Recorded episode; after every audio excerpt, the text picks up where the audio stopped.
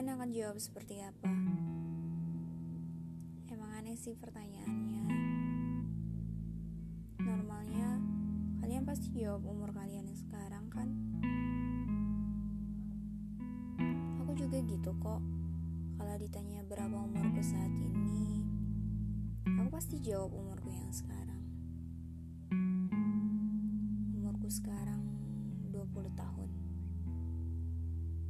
masih nggak percaya sih. Belum genap juga satu bulan saya berkepala dua. Tapi rasanya semua berjalan teramat mendadak teramat cepat. Sampai saya nggak bisa ngikutin semuanya satu-satu. Sampai saya nggak sanggup buat menyadarkan diri saya bahwa saya memang sudah benar-benar berkepala dua. Semakin ke sini, semakin banyak masalah yang diam-diam menyelinap ke dalam diri saya. Sampai saya geleng-geleng sendiri. Sampai saya bertanya, emang gini ya rasanya jadi dewasa? Saya nggak pernah tahu. Saya nggak pernah tahu akan jadi sesulit ini.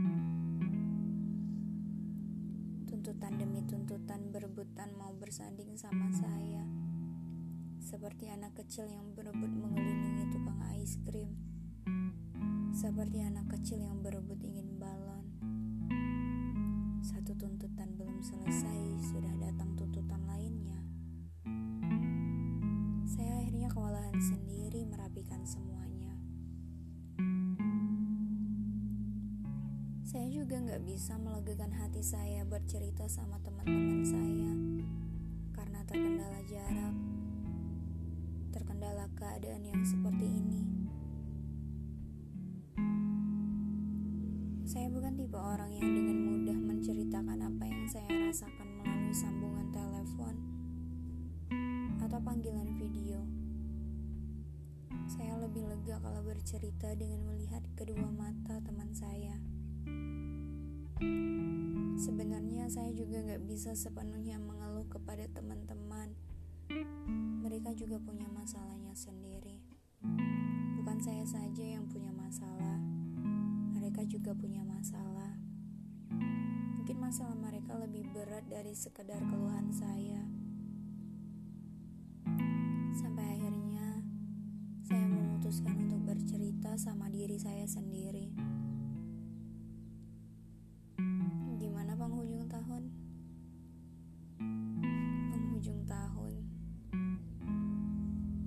Suka sekali penghujung tahun.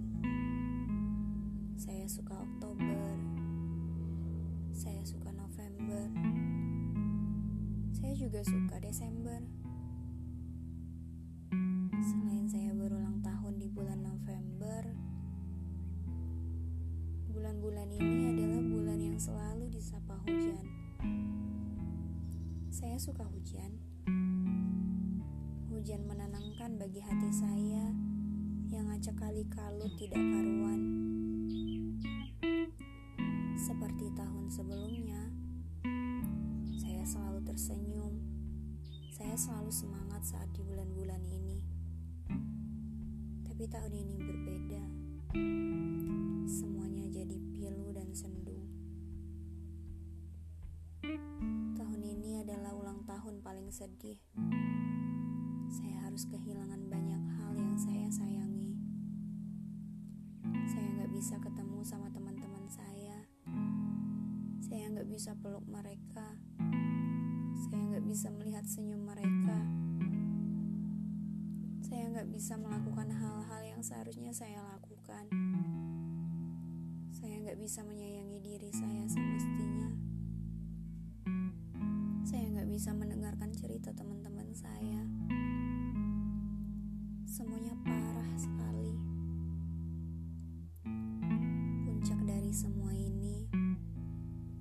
satu minggu sebelum saya berulang tahun, saya menerima sebuah kejutan.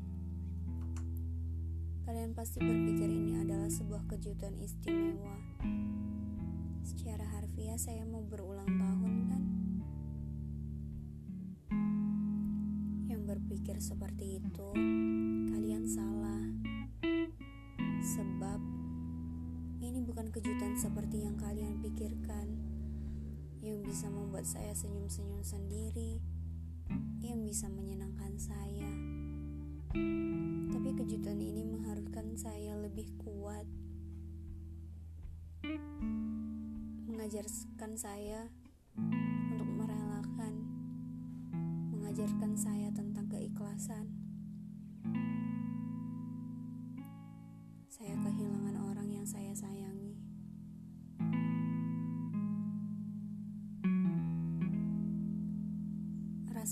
Hancur sekali. Semua hari saya rusak. Saya kerap marah-marah tidak jelas. Saya nggak mau menjawab telepon. Saya sengaja nggak membalas pesan.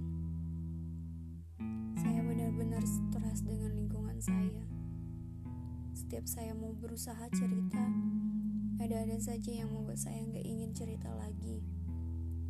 Entah itu mereka yang nggak mau dengerin saya, atau mereka yang ngebandingin perasaan saya dengan perasaan mereka.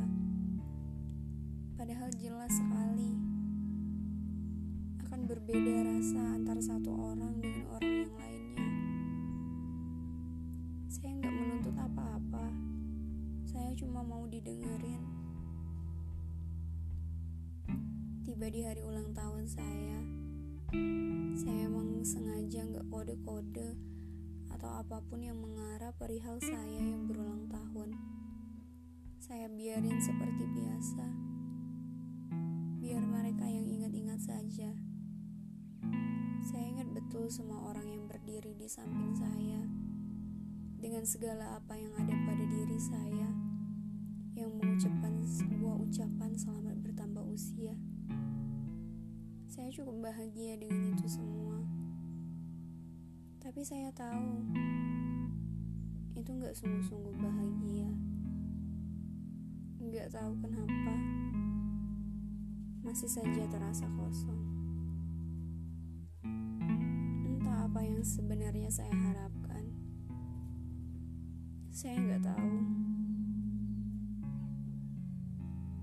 Jika sekedar ucapan selamat ulang tahun, saya tidak akan jadi sesedih ini. Biarlah ini menjadi misteri.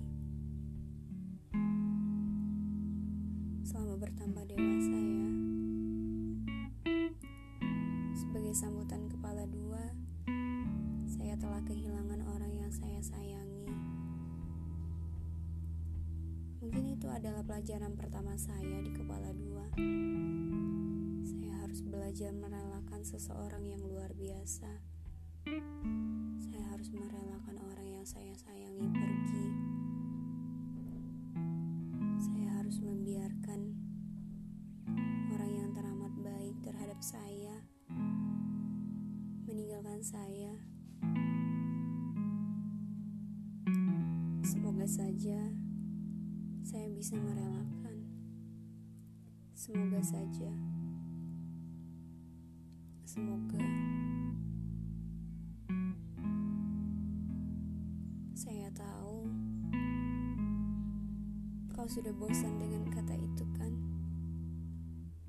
Tapi hanya itu yang bisa saya harapkan. Semoga